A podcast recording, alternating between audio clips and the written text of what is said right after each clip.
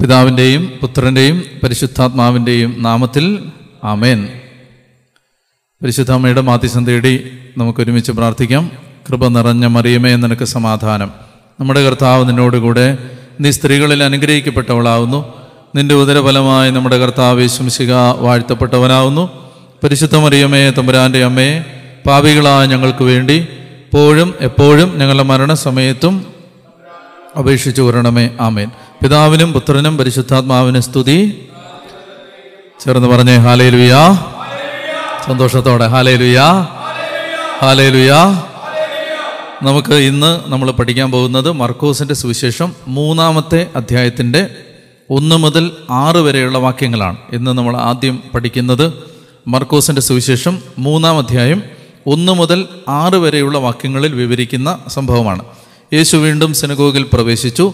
കൈ ശോഷിച്ച ഒരാൾ അവിടെ ഉണ്ടായിരുന്നു. യേശുവിൽ കുറ്റം ആരോപിക്കുന്നതിനു വേണ്ടി സാപത്തിൽ അവൻ രോഗശാന്തി നൽകുമോ എന്നറിയാൻ അവർ ഉറ്റുനോക്കിക്കൊണ്ടിരുന്നു. കൈ ശോഷിച്ചവനോട് അവൻ പറഞ്ഞു എഴുന്നേറ്റ് നടുവിലേക്ക് വരൂ. അനന്തരം അവൻ അവരോട് ചോദിച്ചു സാപത്തിൽ നന്മ ചെയ്യുന്നതോ തിന്മ ചെയ്യുന്നതോ ജീവൻ രക്ഷിക്കുന്നതോ നശിപ്പിക്കുന്നതോ ഏതാണ് നിയമാനുസൃതം? അവർ നിശബ്ദരായിരുന്നു.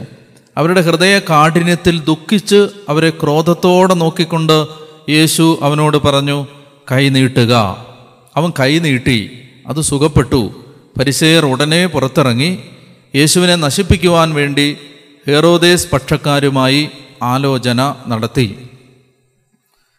നമ്മൾ ഈ ഒന്ന് മുതൽ ആറ് വരെയുള്ള വാക്യങ്ങളിൽ നമ്മൾ കാണുന്നത് സാപത്തിൽ കർത്താവ് വിശംസിക്കാൻ നൽകുന്ന രോഗശാന്തിയാണ്. അവൻ സിനഗോഗിൽ പ്രവേശിച്ചു. കൈ ശോഷിച്ച ഒരാൾ അവിടെ ഉണ്ടായിരുന്നു a man with a വിതേഡ് hand. A man with a വിതേഡ് hand. എന്ന് പറഞ്ഞാൽ കൈ ചുരുങ്ങിപ്പോയ ഒരു മനുഷ്യൻ. കൈ ചലിപ്പിക്കാൻ പറ്റാത്ത ഒരു മനുഷ്യൻ.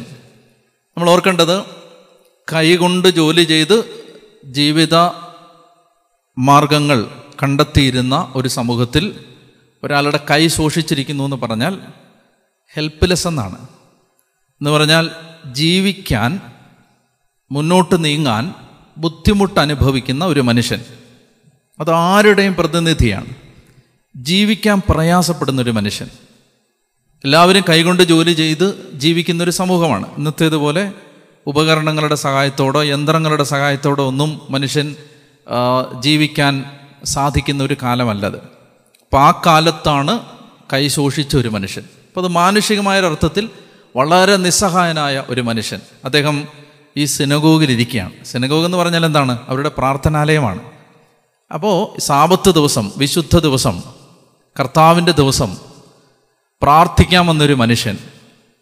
ഇരിക്കുന്നത് എവിടാ? ഇരിക്കുന്നത് ദേവാലയം പോലെ ദൈവസാന്നിധ്യം അനുഭവിക്കാൻ പറ്റുന്ന വചനം വായിക്കാനും പ്ര- പ്ര- പ്രബോധനം കേൾക്കാനും ഒക്കെ പറ്റുന്ന ഒരു പ്രാർത്ഥനാ കേന്ദ്രത്തിലിരിക്കുകയാണ്. പക്ഷേ ആളുടെ കൈ ശോഷിച്ചിരിക്കുകയാണ് ഇപ്പോൾ അനേകം പേരുടെ അവസ്ഥ ഇതാണ്. നമ്മൾ ചിലപ്പോൾ നിൽക്കുന്നത് ഒരു ആത്മീയ അന്തരീക്ഷത്തിലായിരിക്കും. പക്ഷേ നമ്മൾ കൈ ശോഷിച്ച അവസ്ഥയിലായിരിക്കും. നിസ്സഹായരായിരിക്കും. ജീവിതം മുന്നോട്ട് നീങ്ങാൻ പറ്റാത്ത ഒരവസ്ഥയിലായിരിക്കും പറഞ്ഞേ ഹാലേ ലുയാ അത് അതിന്റെ മാനുഷികമായൊരർത്ഥമാണ്. മാനുഷികമായ അർത്ഥം എന്നാൽ ഇതിന് നമ്മൾ കുറച്ചുകൂടെ ആഴത്തിലേക്ക് പോകുമ്പോൾ മറ്റു ചില അർത്ഥങ്ങളുണ്ട്.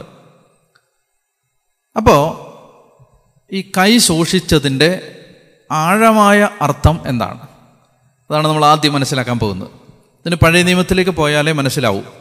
ഈ കൈ സൂക്ഷിച്ച മാൻ വിത്ത് എ വിതേഡ് ഹാൻഡ് രണ്ട് പഴയ നിയമ ഭാഗങ്ങൾ നമുക്ക് വായിക്കണം. ഒന്നാമത്തേത് രാജാക്കന്മാരുടെ ഒന്നാം പുസ്തകം പന്ത്രണ്ടാം പന്ത്രണ്ടും പതിമൂന്നും അധ്യായങ്ങളിൽ വിവരിക്കുന്ന അത് ഞാൻ രാജാക്കന്മാരുടെ പുസ്തകം പഠിപ്പിച്ച സമയത്ത് പറഞ്ഞ കാര്യമാണെങ്കിലും ഇത് അത് കേൾക്കാത്ത ആരെങ്കിലും ഉണ്ടെങ്കിൽ അവർക്ക് വേണ്ടി ഒന്നുകൂടെ ഈ പശ്ചാത്തലത്തിൽ നമുക്കതൊന്ന് പറയണം. അതായത് ഈ രാജാക്കന്മാരുടെ ഒന്നാം പുസ്തകത്തിന്റെ പന്ത്രണ്ടും പതിമൂന്നും അധ്യായങ്ങൾ വിവരിക്കുന്നത് ഇസ്രായേലിന്റെ വിഭജന കാലത്തെക്കുറിച്ചാണ് പശ്ചാത്തലം നിങ്ങൾക്ക് ഓർമ്മയുണ്ടാവും. ഇസ്രായേൽ രണ്ട് രാജ്യങ്ങളായി വിഭജിക്കപ്പെട്ടു. സോളമന്റെ മകനായ റഹോബോവാമിന്റെ കാലത്ത് അധിക നികുതി ഈടാക്കി ജനത്തെ ഭാരപ്പെടുത്തിയപ്പോൾ സഹിക്കാൻ പറ്റാതെ വന്ന ജനം റഹോബോവാമനോട് ചോദിച്ചു നികുതി ഇളവ് തരുമോ? എന്ന് ചോദിച്ചു. അപ്പോൾ റഹോബോവാം പറഞ്ഞു അത് തരാൻ പറ്റില്ല. നിങ്ങളെ കുറച്ചുകൂടെ അപ്പൻ ചുമത്തിയതിനേക്കാൾ കൂടുതൽ അധിക നികുതി ഞാൻ ചുമത്തി നിങ്ങളെ ഞെരുക്കാൻ പോവാണ്. അപ്പോൾ ഈ സമയത്ത് സോളമന്റെ കാലത്ത് തന്നെ വളരെ അസ്വസ്ഥനായി നാട് വിട്ടുപോയൊരു മനുഷ്യനുണ്ടായിരുന്നു. അയാളാണ് ജെറോബോവാം. അയാൾ ഈ സമയത്ത് ഈ മനുഷ്യരെല്ലാം അസ്വസ്ഥരായിരിക്കുന്ന സമയത്ത് മടങ്ങിയെത്തിയിട്ട് അവരുടെ നേതാവായി. അങ്ങനെ പത്ത് ഗോത്രങ്ങൾ യൂതായും ബെഞ്ചമിനും ഒഴിച്ചുള്ള ബാക്കി പത്ത് ഗോത്രങ്ങൾ ജെറോബോവാമിന്റെ കൊടിക്കീഴിൽ അണിനിരന്ന് ഈ റഹോബോവാം അധിക നികുതി ചുമത്തിയ സമയത്ത് അവർ മറ്റൊരു രാജ്യമായിട്ട് വേർപിരിയുകയാണ്. അങ്ങനെ ഇസ്രായേൽ എന്ന ആ രാജ്യം നോർത്തേൺ കിങ്ഡം പത്ത് ഗോത്രങ്ങൾ ചേർന്ന ഇസ്രായേൽ. ആരാണ് രാജാവ്? ജെറോബോവാം. എന്നാൽ യൂതയ ബെഞ്ചമിൻ ഗോത്രങ്ങൾ റഹോബോവാമിന്റെ കീഴിൽ. അപ്പോൾ ആരാധനാലയം എവിടെയാണ്? ഇസ്രായേലിലാണോ യൂതയായിലാണോ യൂതയായിലാണ് ജെറുസലേം ദേവാലയം സ്ഥിതി ചെയ്യുന്നത് യൂതയായിലാണ് റഹോബോവാമിന്റെ രാജ്യത്താണ്. അപ്പോൾ ഉത്സവങ്ങൾക്ക് മിനിമം ഒരു വർഷം മൂന്ന് ഉത്സവത്തിന് ഒരു യഹൂദ പുരുഷൻ ജെറുസലേമിൽ എത്തണം അപ്പോൾ ജെറോബോവാൻ ചിന്തിച്ചു വർഷത്തിൽ മൂന്ന് പ്രാവശ്യം ഇവർ ജെറുസലേമിൽ പോവും. പത്ത് ഗോത്രങ്ങളിൽപ്പെട്ടവർ ആരാധനയ്ക്ക് വേണ്ടി വർഷത്തിൽ മൂന്ന് പ്രാവശ്യം ജെറുസലേമിൽ പോകുമ്പോൾ അവരെന്ത് ചെയ്യും? രാജാവായ റഹോബോവാമിന്റെ നേർക്ക് അവരുടെ ഹൃദയം തിരിയും. രാജകൊട്ടാരം കണ്ടു കഴിയുമ്പോൾ ജെറുസലേം ദേവാലയത്തിന്റെ ആ പിന്നെ സോറി ജെറുസലേമിൽ ആരാധനയ്ക്ക് ചെന്ന് കഴിയുമ്പോൾ അവർ കൊട്ടാരം കണ്ടു കഴിയുമ്പോൾ ദേവാലയം കണ്ടു കഴിയുമ്പോൾ ജെറുസലേമിന്റെ മഹാസൗന്ദര്യം ഇവരുടെ വൈകാരിക അനുഭവങ്ങളുടെ ആഴമുള്ള ഓർമ്മകളുടെ ഭാഗമായതുകൊണ്ട് ഇവരുടെ മനസ്സ് ചിലപ്പോൾ തിരിയും. കുറച്ച് നാൾ കഴിയുമ്പോൾ. അപ്പോൾ ഇയാൾ ആലോചിച്ച് നോക്കിയപ്പോൾ എന്തൊരു വഴി? അങ്ങനെ അയാളുടെ ആ കുബുദ്ധിയിൽ അയാൾ കണ്ടുപിടിച്ച ഒരു ഉപായമാണ് രണ്ട് കാളക്കുട്ടികളെ സ്വർണം കൊണ്ട് പൊതിഞ്ഞ് നിർമ്മിച്ച് ഒന്നിനെ ദാനിലും ഒന്നിനെ ബഥേലിലും പ്രതിഷ്ഠിച്ചു. എന്നിട്ട് പറഞ്ഞു ജെറുസലേമിലെ ദൈവത്തെ ആരാധിക്കാൻ പോകണ്ട ഇതാ ഇസ്രായേലെ നിന്നെ സൃഷ്ടിച്ച ദേവന്മാർ. എന്ന് പറഞ്ഞുകൊണ്ട് കാളക്കുട്ടികളെ നിർമ്മിച്ച് ഒന്നിനെ ദാനിലും ഒന്നിനെ ബഥേലിലും പ്രതിഷ്ഠിച്ച് ജനത്തെ ആരാധന നടത്താൻ അവിടെ നിർബന്ധിച്ചു. ഉദ്ദേശം എന്താണ്? ജെറുസലേമിലേക്ക് പോകാൻ പാടില്ല ഈ ജനം. പോയാൽ അവർ മനസ്സ് തിരിഞ്ഞ് റഹോബോവാമിലേക്ക് മടങ്ങിപ്പോകും അപ്പോൾ ഇത് ദൈവത്തിന് ഈ ജെറോബോവാമിന്റെ കുടുംബം മുഴുവൻ നാമാവശേഷമാവും നമ്മൾ കാണുന്നുണ്ട്. ജെറോബോവാമിന്റെ തിന്മകളെന്ന് പറഞ്ഞിട്ടാണ് പിന്നീട് വരുംകാല രാജാക്കന്മാരുടെ തിന്മകൾ പറയുമ്പോൾ അപ്പനായ ജെറോബോവാമിന്റെ പാപങ്ങളിൽ അവരും വ്യാപരിച്ചു എന്നാ പറയുന്നത്. അത്രയ്ക്ക് തിരുവചനത്തിൽ ആവർത്തിച്ച് ആവർത്തിച്ച് ആവർത്തിച്ച് ദൈവം ശാസിക്കുന്ന ഒരു പാപമാണ് ഈ ജെറോബോവാൻ ചെയ്തത്. ആരാധനയ്ക്ക് വേണ്ടി ദാനിലും ബഥേലിലും കാളക്കുട്ടികളെ നിർമ്മിച്ച് ജനത്തെ വിഗ്രഹാരാധനയിലേക്ക് തിരിച്ചുവിട്ടു. അങ്ങനെ കുടുംബം കുലം മുഴുവൻ നശിച്ചുപോയി അപ്പൊ ഇങ്ങനെ ഈ പന്ത്രണ്ടാം അധ്യായത്തിൽ നമ്മൾ കാണുന്നത് ആ ബലിപീഠത്തിൽ ബലികൾ അർപ്പിച്ച് ഉത്സവങ്ങൾ നടത്തി ലേവീഗോത്രത്തിൽ പെടാത്തവരെ പുരോഹിതന്മാരാക്കി അങ്ങനെ ഒരു പാരലൽ വർഷിപ്പിംഗ് സിസ്റ്റം ഇവിടെ എസ്റ്റാബ്ലിഷ് ചെയ്തു. ഒരു സമാന്തര ആരാധനാ സംവിധാനം ഉണ്ടാക്കി. അപ്പൊ ഇത് ദൈവത്തിന് അനിഷ്ടമായി. പതിമൂന്നാം അധ്യായത്തിൽ നമ്മൾ കാണുന്നത് എന്തെന്നറിയാമോ? ധൂപാർപ്പണത്തിന് ജെറോബോവാം ബലിപീഠത്തിനരികെ നിൽക്കുമ്പോൾ ഒരു പ്രവാചകൻ വന്നെത്തി. പ്രവാചകൻ വന്നിട്ട് ജെറോബോവാമിനോട് പറയുകയാണ് കർത്താവിന്റെ ബലിപീഠത്തെ നോക്കിയും വിളിച്ചു പറഞ്ഞു അല്ലയോ ബലിപീഠമേ വരാൻ പോകുന്ന കാര്യം പ്രവചിക്കാൻ പോവാണ്. അല്ലയോ ബലിപീഠമേ ദാവീദിന്റെ ഭവനത്തിൽ ജോസിയ എന്ന ഒരു പുത്രൻ ജനിക്കും. നിന്റെ മേൽ ധൂപാർപ്പണം നടത്തുന്ന പൂജാഗിരിയിലെ പുരോഹിതന്മാരെ അവൻ നിന്റെ മേൽ വെച്ച് ബലിയർപ്പിക്കും മനുഷ്യാസ്തികൾ നിന്റെ മേൽ ഹോമിക്കും. കർത്താവാണ് ഇത് സംസാരിച്ചത് എന്നതിന്റെ അടയാളം ഇതാണ്. ഇതാ ഈ ബലിപീഠം പിളർന്ന് അതിന്മേലുള്ള ചാരം ഊർന്നു വീഴും. ദൈവപുരുഷൻ ബഥേലിലെ ബലിപീഠത്തിനരികെ പ്രഖ്യാപിച്ചത് കേട്ട് കേട്ടോണം. ഇനി ഇനി ഇനി കേട്ടണം. ഈ പ്രവാചകൻ നിന്നിട്ട് പറയുകയാണ് ഈ ബലിപീഠം പിളരും. ദൈവത്തിന് ബദലായി. ദൈവത്തെ വെല്ലുവിളിച്ചുകൊണ്ട് സ്ഥാപിച്ചതെല്ലാം പിളരും. ദൈവത്തെ വെല്ലുവിളിച്ചുകൊണ്ട് ഉണ്ടാക്കിയതെല്ലാം പിളരും. അങ്ങനെയാണ് ബാബയിൽ ഗോപുരം തകർന്നു വീണത്.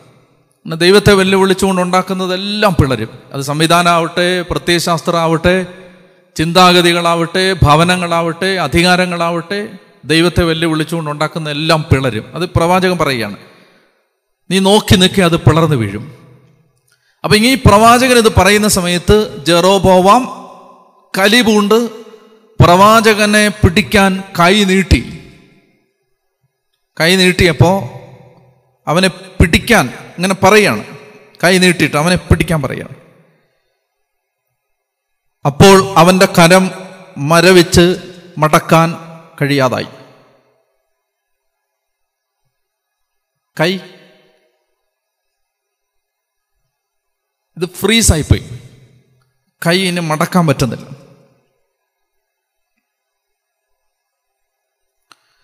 അപ്പോൾ ഇവന് മനസ്സിലായി ഇത് ദൈവത്തിന്റെ പ്രവൃത്തിയാണ്. അപ്പൊ അവൻ കിടന്ന് കരഞ്ഞു. കർത്താവിനോട് പ്രാർത്ഥിക്കാൻ പറഞ്ഞു. അപ്പോൾ പ്രവാചകൻ കർത്താവിനോട് പ്രാർത്ഥിച്ചു. കരം പഴയപടിയായി ഇത് ചരിത്രത്തിൽ നടന്നൊരു കാര്യമാണ്. ഇത് ശ്രദ്ധിച്ചു കേട്ടോണം. അപ്പൊ ഇസ്രായേൽക്കാര് ഈ സംഭവം ഓർക്കുമ്പോൾ ഈ കൈ ചുരുങ്ങിയത് ഫ്രീസ് ചെയ്തത് കൈ നിശ്ചലമായത് കൈക്ക് ചലനശേഷി ഇല്ലാതായത് ഈ കൈ കൊണ്ടൊന്നും ചെയ്യാൻ പറ്റാതായത് എന്നൊക്കെ കേൾക്കുമ്പോൾ ഇസ്രായേൽക്കാരുടെ മനസ്സിൽ ജെറോബോവാമിനെ ഓർമ്മ വരും. കേട്ടോണേ? ജെറോബോവാമിനെ ഓർമ്മ വരും. അപ്പോൾ അവർ ഓർക്കും എന്തുകൊണ്ടാണ് അവന്റെ കൈ നിശ്ചലമായത്? ഈ കൈ അനങ്ങാതായത് എന്തുകൊണ്ടാണ്? കൈ അനങ്ങാതായത് ജെറുസലേമിനെ മറന്നതുകൊണ്ടാണ്. അപ്പം ഇത് യഹൂദന്റെ അകത്ത് കിടക്കുന്നൊരു ചിന്തയാണ്. കൈ നിശ്ചലമായത് ജെറൂസലേമിനെ മറന്നതുകൊണ്ടാണ്. ഒത്തിരി ആന്തരിക അർത്ഥങ്ങൾ വായിച്ചെടുക്കാൻ പറ്റുന്നൊരു വായനയാണത്. അതായത് നമ്മുടെ കൈ നിശ്ചലമാവുന്ന എപ്പോഴാണ് ഒന്നും ചെയ്യാൻ പറ്റാതാവുന്ന എപ്പോഴാണ് ഈ ജെറൂസലേമിനെ മറക്കുമ്പോഴാണ്. ആരാധന ഇല്ലാതാവുമ്പോഴാണ്. ദൈവത്തെ മാനിക്കാതാവുമ്പോഴാണ്. അങ്ങനെ മറന്നപ്പോഴാണ് സക്കറിയയുടെ നാവ് കെട്ടപ്പെട്ടത്. ഒന്നും മിണ്ടാൻ പറ്റാതായത്. കൈ നിശ്ചലമായത്. അപ്പോൾ യഹൂദന്റെ ചിന്താബോധത്തിനകത്ത് അവന്റെ ഉള്ളിൽ ഇങ്ങനെ ഒരു ഓർമ്മയുണ്ട് ജെറുസലേമിനെ മറന്നാൽ നിന്റെ കൈ ചലിപ്പിക്കാൻ പറ്റാതാവും. ഇത് നമ്മൾ വായിക്കുന്നുണ്ട് സങ്കീർത്തനത്തിൽ. നൂറ്റി മുപ്പത്തി ഏഴാം സങ്കീർത്തനത്തിൽ ബാബിലോൺ നദിയുടെ തീരത്ത് അലറി വൃക്ഷങ്ങളിൽ കിന്നരങ്ങൾ തൂക്കിയിട്ട് കരഞ്ഞ ഒരു ജനതയെക്കുറിച്ച് സങ്കീർത്തകൻ പാടുന്നുണ്ട് നൂറ്റി മുപ്പത്തി ഏഴാം സങ്കീർത്തനത്തിൽ. മനോഹരമായൊരു സങ്കീർത്തനമാണത്. അടിമത്തത്തിന്റെ കണ്ണുനീര് ഉറഞ്ഞു കിടന്നൊരു മണ്ണിൽ തോരാത്ത കണ്ണുനീരും തീരാത്ത നിലവിളികളും ഉയർന്ന അടിമത്തത്തിന്റെ മുഖം ചുമലിന് മീതെ വെക്കപ്പെട്ടൊരു ജനം നിസ്സഹായതയോടെ കരഞ്ഞുകൊണ്ട് പാടിയ പ്രവാസത്തിലിരുന്ന് പാടിയ കണ്ണുനീരിന്റെ ഗീതകങ്ങളാണത്. നൂറ്റി മുപ്പത്തി ഏഴാം സങ്കീർത്തനം. ബാബിലോൺ നദികളുടെ തീരത്തിരുന്ന് സിയോനെ ഓർത്ത് ഞങ്ങൾ കരഞ്ഞു. അപ്പം ജനം പറയുകയാണ് ബാബിലോൺ നദികളുടെ തീരത്തിരുന്ന് സിയോനെ ഓർത്ത് ഞങ്ങൾ കരഞ്ഞു. അവിടെയുള്ള അലരി വൃക്ഷങ്ങളിൽ ഞങ്ങളുടെ കിന്നരങ്ങൾ തൂക്കിയിട്ടു. ഞങ്ങളെ തടവിലാക്കിയവർ അവിടെ വെച്ച് പാട്ടുപാടാൻ ഞങ്ങളോട് ആവശ്യപ്പെട്ടു. ഞങ്ങളുടെ മർദ്ദകർ സിയോനെക്കുറിച്ചുള്ള ഗീതങ്ങൾ ആലപിച്ച് തങ്ങളെ രസിപ്പിക്കാൻ ഞങ്ങളോട് പറഞ്ഞു. വിദേശത്ത് വെച്ച് ഞങ്ങൾ എങ്ങനെ കർത്താവിന്റെ ഗാനം ആലപിക്കും? അടുത്ത വാക്യം ശ്രദ്ധിച്ചോ? ജെറുസലേമേ ഞാൻ നിന്നെ മറക്കുന്നെങ്കിൽ എന്റെ വലത്ത് കൈ എന്നെ മറക്കട്ടെ. ഇത് ഈ പഴയ ചിന്തയല്ല. ജെറുസലേമിനെ മറന്നവന്റെ കൈ നിശ്ചലായിപ്പോയി. ആ ഓൾഡ് ടെസ്റ്റമെന്റ് ബാക്ക്ഗ്രൗണ്ടിലാണ് സങ്കീർത്തകം പാടുന്നത് ജെറോബോവ മറന്നതുപോലെ ജെറുസലേമേ ഞാൻ നിന്നെ മറക്കുന്നെങ്കിൽ എന്റെ കൈ നിശ്ചലാവട്ടെ. എന്റെ വലത്ത് കൈ എന്നെ മറന്നു പോകട്ടെ. ജെറുസലേമിനെ എന്റെ ഏറ്റവും വലിയ സന്തോഷത്തെക്കാൾ വിലമതിക്കുന്നില്ലെങ്കിൽ എന്റെ നാവ് അണ്ണാക്കിൽ ഒട്ടിപ്പോകട്ടെ. എന്നൊക്കെ ഇരുന്ന് പാടിയ പ്രവാസത്തിന്റെ കണ്ണുനീരണിഞ്ഞ പ്രവാസത്തിന്റെ നിലവിളികൾ ഉറഞ്ഞുകൂടിയ ആ തപ്ത നിശ്വാസങ്ങൾ ഉറഞ്ഞുകൂടിയ സങ്കടങ്ങളുടെ അന്തരീക്ഷത്തിലിരുന്ന് വിലാപത്തിന്റെ ഗീതം പാടിയൊരു ജനത അവരുടെ ബോധ അബോധങ്ങളുടെ അടരുകൾക്കടിയിൽ എവിടെയോ ഇങ്ങനെ ഒരു ഓർമ്മ വച്ചിരുന്നു. ജെറോബോവാം പണ്ട് ജെറുസലേമിനെ മറന്നപ്പോൾ അവന്റെ കൈ നിശ്ചലമായി. അതുകൊണ്ട് ജെറുസലേമിനെ മറക്കുന്നവരുടെ കരങ്ങൾ നിശ്ചലമാവട്ടെ. ഇത് ഇത് ഇവരുടെ അകത്തുണ്ടായിരുന്ന ചിന്തയാണ്. അപ്പോൾ ശ്രദ്ധിക്കേണ്ടത് ഇതാണ്. ഈശോമിശിക ഈ സെനഗോഗിലെത്തി ഈ കൈ ശോഷിച്ചവനെ അടുത്തേക്ക് വിളിക്കുമ്പോൾ ഇനി വളരെ സൂക്ഷിച്ച് സൂക്ഷിച്ചും ശ്രദ്ധിച്ചും കേൾക്ക്. ഈശോമിശിങ് അടുത്തേക്ക് വിളിക്കുമ്പോൾ ഇത് എവിടാ? ഇത് എവിടാ? ഇത് ഗലീലയിലാണ്. ഈ ഗലീലി എന്ന് പറഞ്ഞാൽ ഈ ജെറോബോവാമിന്റെ നോർത്തേൺ കിങ്ഡത്തിലെ വിഭജിച്ചു പോയ ആ രാജ്യത്തിലെ ഒരു സ്ഥലമാണിത്. സെബുലൂൺ നഫ്താലി പ്രദേശങ്ങൾ വിജാതീയരുടെ ഗലീലി. അന്ധകാരത്തിലിരുന്നൊരു ജനം വലിയ പ്രകാശം കണ്ടു എന്നൊക്കെ മത്തായി പറയുന്നില്ലേ?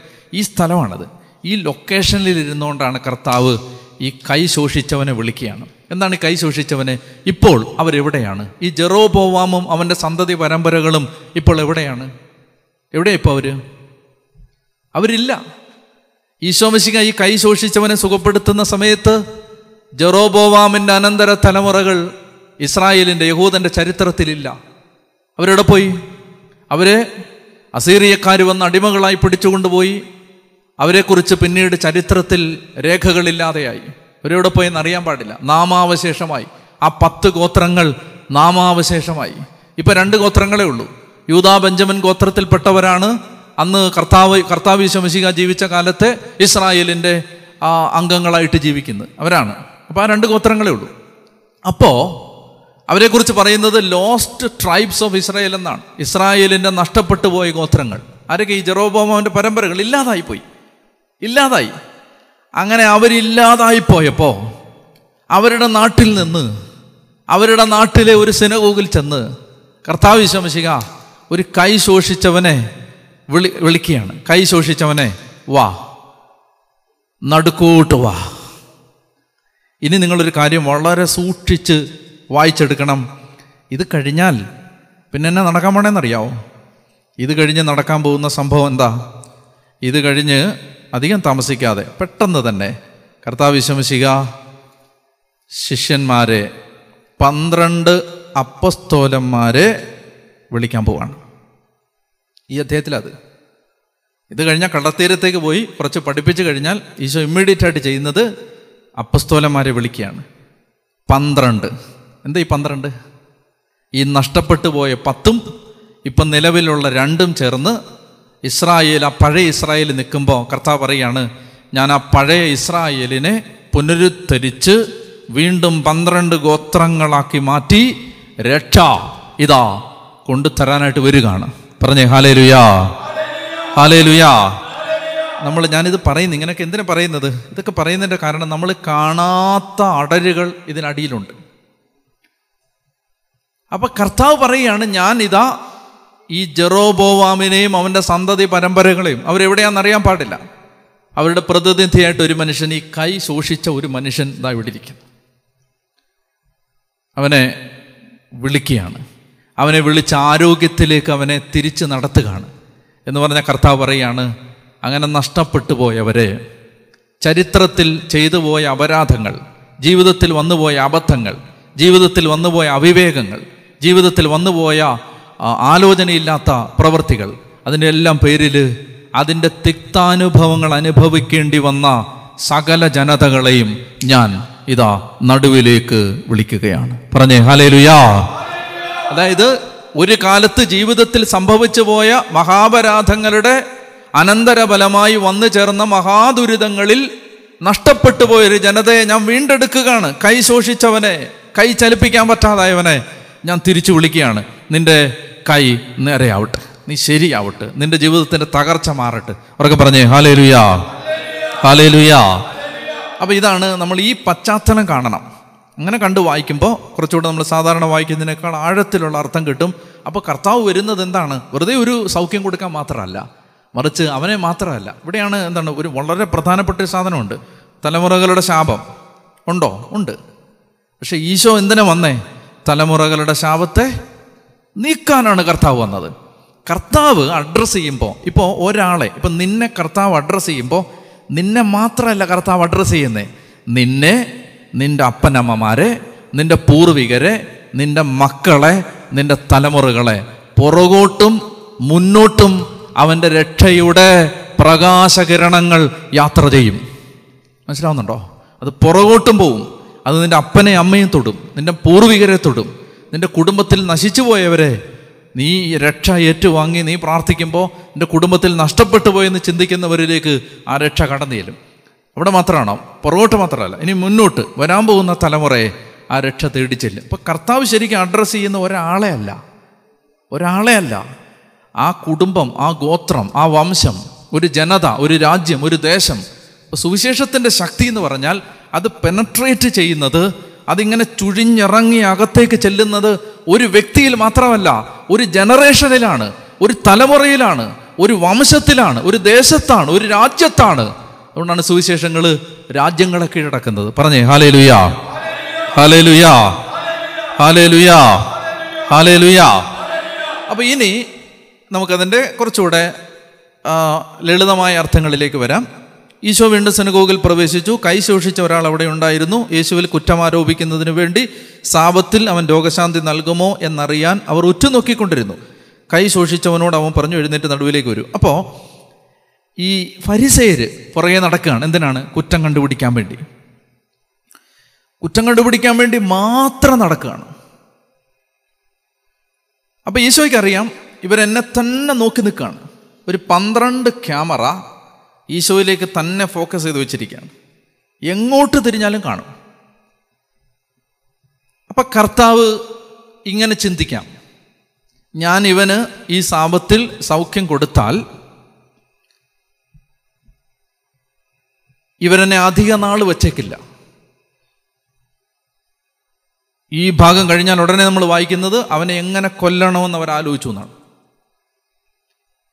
അപ്പൊ കർത്താവിനറിയാം ഞാൻ ഈ രക്ഷിക്കാൻ പ്രവർത്തനങ്ങൾ നടത്തുമ്പോൾ ഞാൻ എന്റെ മരണത്തോട് അടുത്തുകൊണ്ടിരിക്കുകയാണ്.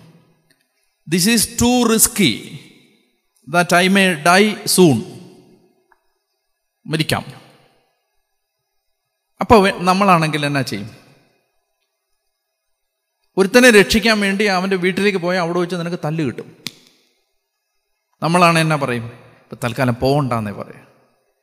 നമ്മളും കർത്താവും തമ്മിലുള്ള വ്യത്യാസം അവിടാണ് എന്താ വ്യത്യാസം?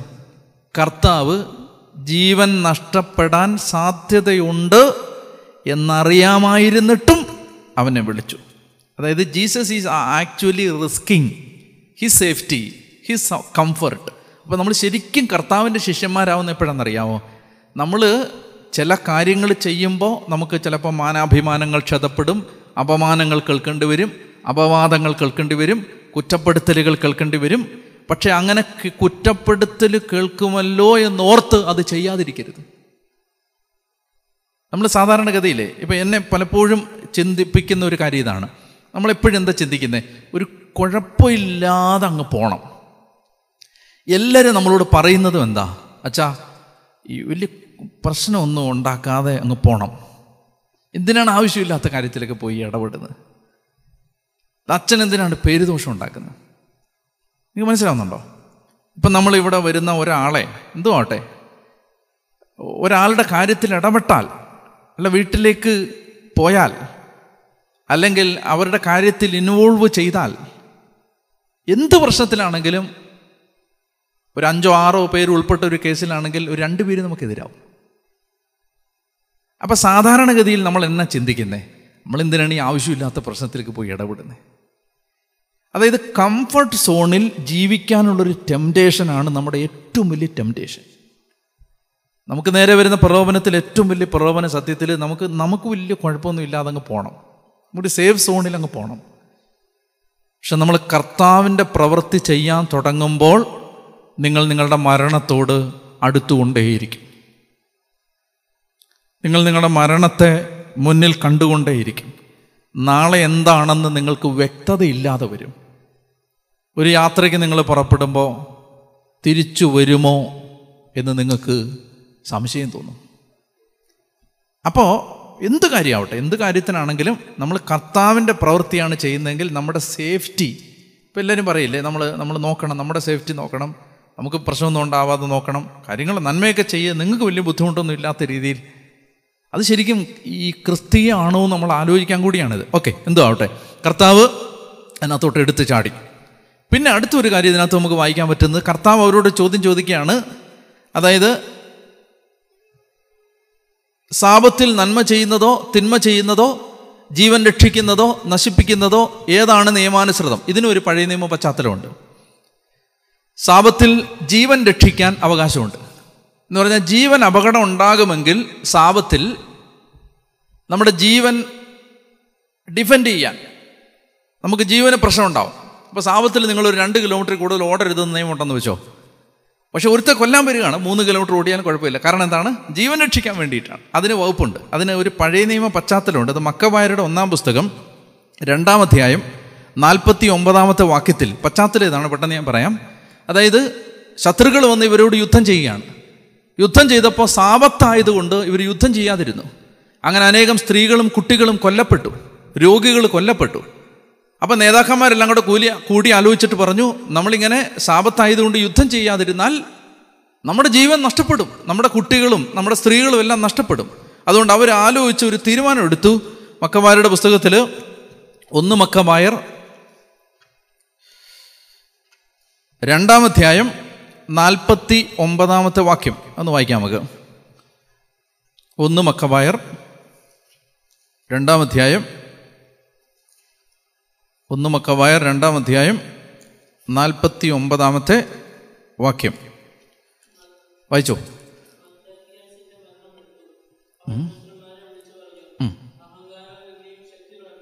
അയ്യോ.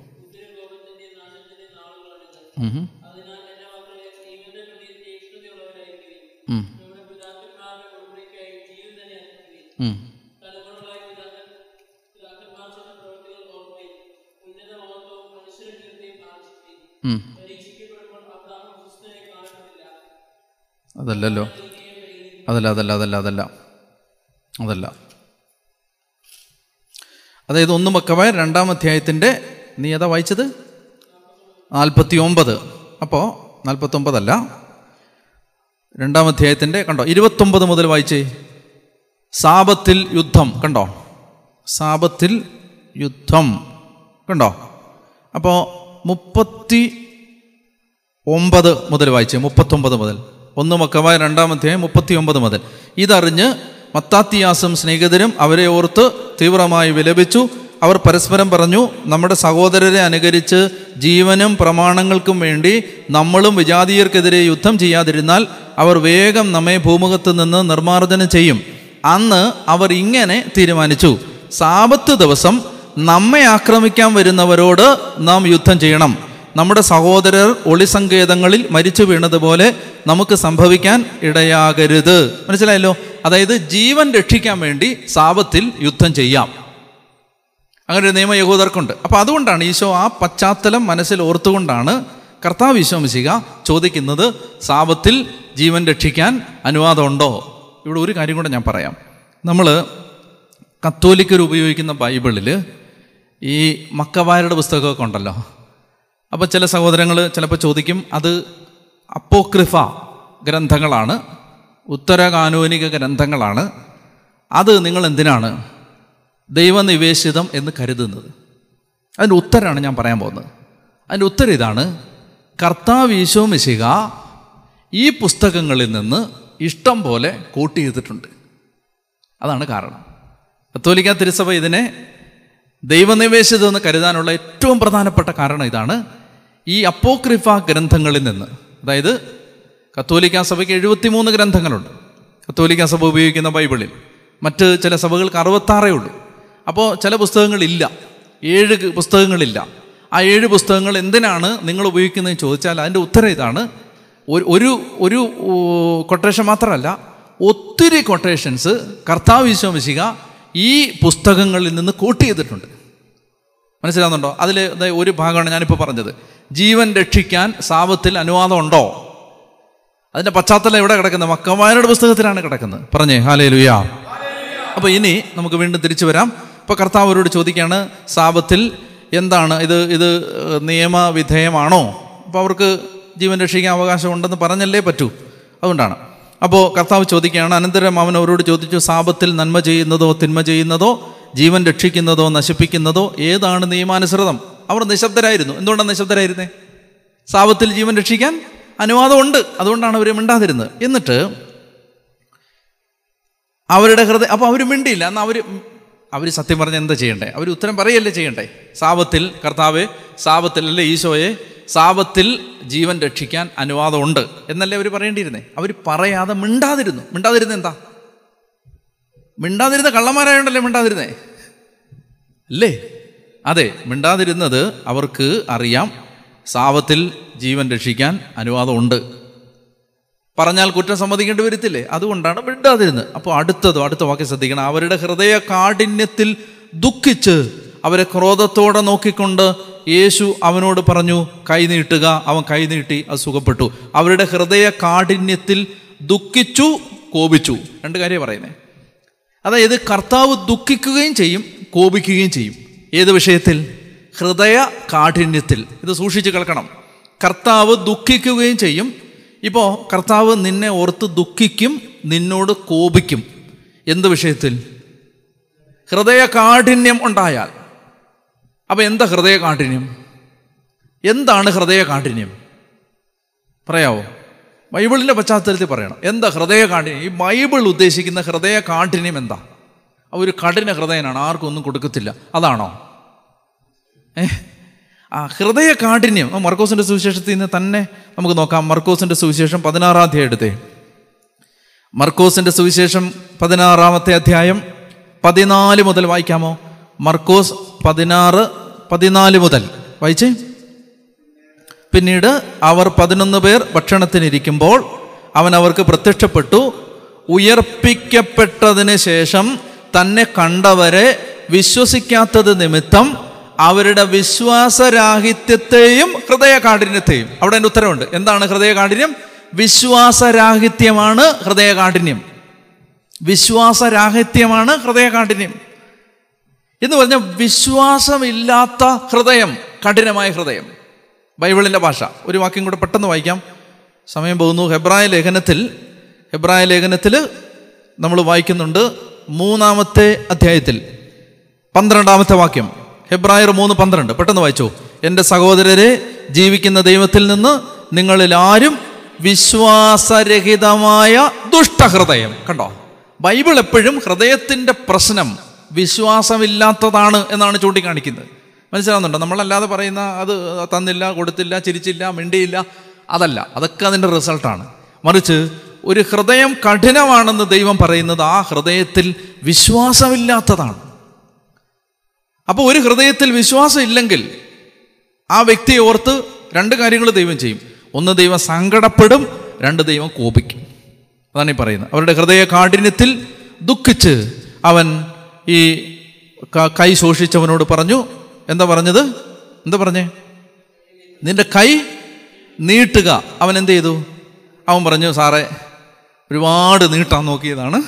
ഇതുവരെയും പറ്റിയിട്ടില്ല. പറഞ്ഞോ അങ്ങനെ? പറഞ്ഞില്ല. ഒരുപാട് കുഴമ്പിട്ടതാണ് എണ്ണയിട്ടതാണ് ഒരുപാട് വൈദ്യന്മാർ തിരുമിയതാണ് ഒരുപാട് ആശുപത്രി നോക്കിയാണ് സർജറി പോലും ചെയ്തതാണ് എന്നെല്ലാം പറഞ്ഞോ? പറഞ്ഞില്ല. അപ്പം നമ്മൾ നോട്ട് ചെയ്യേണ്ട ഒരു കാര്യം കർത്താവ് എന്ത് പറഞ്ഞോ അവൻ അപ്പം തന്നെ അതനുസരിച്ചു. നിങ്ങൾ ശ്രദ്ധിക്കണം. ഈശോ ശ്രദ്ധിക്കണം. ഈശോ പറയുകയാണ് കൈ നീട്ടുക. അപ്പോൾ അവന് നീട്ടാൻ പറ്റുമോ ശരിക്കും? പറ്റില്ല. കൈ നീട്ടാൻ പറ്റാത്തവനാണിത്. അവനോട് പറയാണ് കൈ നീട്ട്. നീട്ടാൻ പറ്റില്ലെന്ന് അവൻ അറിയാം പക്ഷെ ആരാ ഈ നീട്ടാൻ പറഞ്ഞേ? പറഞ്ഞ കർത്താവാണ്. അപ്പോൾ അവൻ എന്ത് ചെയ്തു? നീട്ടാൻ ശ്രമിച്ചു. അപ്പോൾ അത് നീണ്ടു. നിങ്ങൾക്ക് മനസ്സിലാവുന്നുണ്ടോ? നമ്മളൊരു കാര്യം ദൈവം പറഞ്ഞത് നമുക്ക് പറ്റില്ലെങ്കിലും അനുസരിക്കാൻ തയ്യാറാവുമ്പോൾ അനുസരിക്കാനുള്ള പവറിങ് വരും. അതാണ് എന്റെ രഹസ്യം. നീട്ടാൻ പറയുമ്പോൾ ഇവന് നീട്ടാൻ പറ്റില്ല. കൈ ഇങ്ങനെ തന്നെ ഇരിക്കുകയാണ്. നീട്ടാൻ പറഞ്ഞാൽ അയ്യോ പറ്റില്ല. പറ്റാത്തതുകൊണ്ടല്ലേ ഇങ്ങനെ വെച്ചിരിക്കുന്നത് പക്ഷെ കർത്താവ് പറയാണ് കൈ നീട്ടടാ. അപ്പം അവനൊന്ന് ആഞ്ഞു. ആഞ്ഞപ്പോൾ അതങ്ങ് നീണ്ടു. എപ്പോഴും അങ്ങനാണ്. ഇപ്പം നമുക്കൊരു കാര്യം നമുക്ക് ചെയ്യാൻ പറ്റില്ല അല്ലെങ്കിൽ നടക്കില്ല. അത് അസാധ്യതയാണ്. ദൈവമേ എനിക്കത് പറ്റില്ല. പക്ഷെ ഒന്ന് നീ ഒന്ന് റെഡിയാവ് അപ്പോൾ ഒരു പവർ അങ്ങ് വരും. ഒന്ന് ഒരുങ്ങ്. അപ്പോൾ അത് വരും. അങ്ങനെയാണത്. ഒറ്റ കാര്യം കൂടെ പറഞ്ഞിട്ട് ഞാൻ നിർത്താം. ഇന്ന് ഒത്തിരി സമയം പോയി. അതായത് അവൻ കൈനീട്ടി അത് സുഖപ്പെട്ടു. പരിസയർ ഉടനെ പുറത്തിറങ്ങി യേശുവിനെ നശിപ്പിക്കാൻ വേണ്ടി ഹെറോദ് പക്ഷക്കാരുമായി ആലോചന നടത്തി. ഒറ്റ കാര്യം കൂടി ഈശോ എന്തിനാ ഈ സാവത്തിൽ പോയി സുഖപ്പെടുത്തുന്നത് അതുകൊണ്ടല്ലേ ഈ പ്രശ്നമെല്ലാം ഉണ്ടാവുന്നത് കർത്താവിശംസിക്ക് എന്തിനാ ഈ സാവത്തിൽ തന്നെ പോയി സുഖപ്പെടുത്തുന്നത് തിങ്കളാഴ്ച പോയി സുഖപ്പെടുത്തി കൂടി അവർ ചോദിക്കുകയും ചെയ്യുന്നുണ്ട് ഇടയ്ക്ക് നീ സാവത്തിൽ തന്നെ രോഗശാന്തി നൽകിയത്? രോഗശാന്തി വേണ്ടവർ മൺഡേ ടു ഫ്രൈഡേ ഒന്ന് വാങ്ങിച്ചോളുക എന്ന് അവർ തന്നെ പറയുന്നുണ്ട്. നിങ്ങൾ ആലോചിച്ചിട്ടുണ്ടോ എന്തിനായിരിക്കും ഈ കർത്താവ് ഈ സാപത്തിൽ തന്നെ പോയി സുഖപ്പെടുത്തുന്നത് നിങ്ങൾ സുവിശേഷങ്ങൾ വായിച്ചാൽ മിക്കവാറും യേശുവിന്റെ രോഗശാന്തികളെല്ലാം നടന്നിട്ടുള്ളത് സാപത്ത് ദിവസങ്ങളിലാണ്. എന്തുകൊണ്ടെന്നറിയാമോ? കർത്താവ് പറയുകയാണ് ഈ സാപത്തിൽ നടക്കേണ്ടത് ഈ വിടുതലാണ്. അതിവിടെ നടക്കുന്നില്ല. വെച്ചാൽ സാപത്തിൽ നിങ്ങൾ പള്ളി വന്നാൽ അവിടെ എന്ത് നടക്കണം? അവിടെ വിടുതൽ നടക്കണം. അല്ലെ പിന്നെ പള്ളി ഉണ്ടാക്കിയിട്ട് കാര്യമില്ല. മനസ്സിലാവുന്നില്ലേ?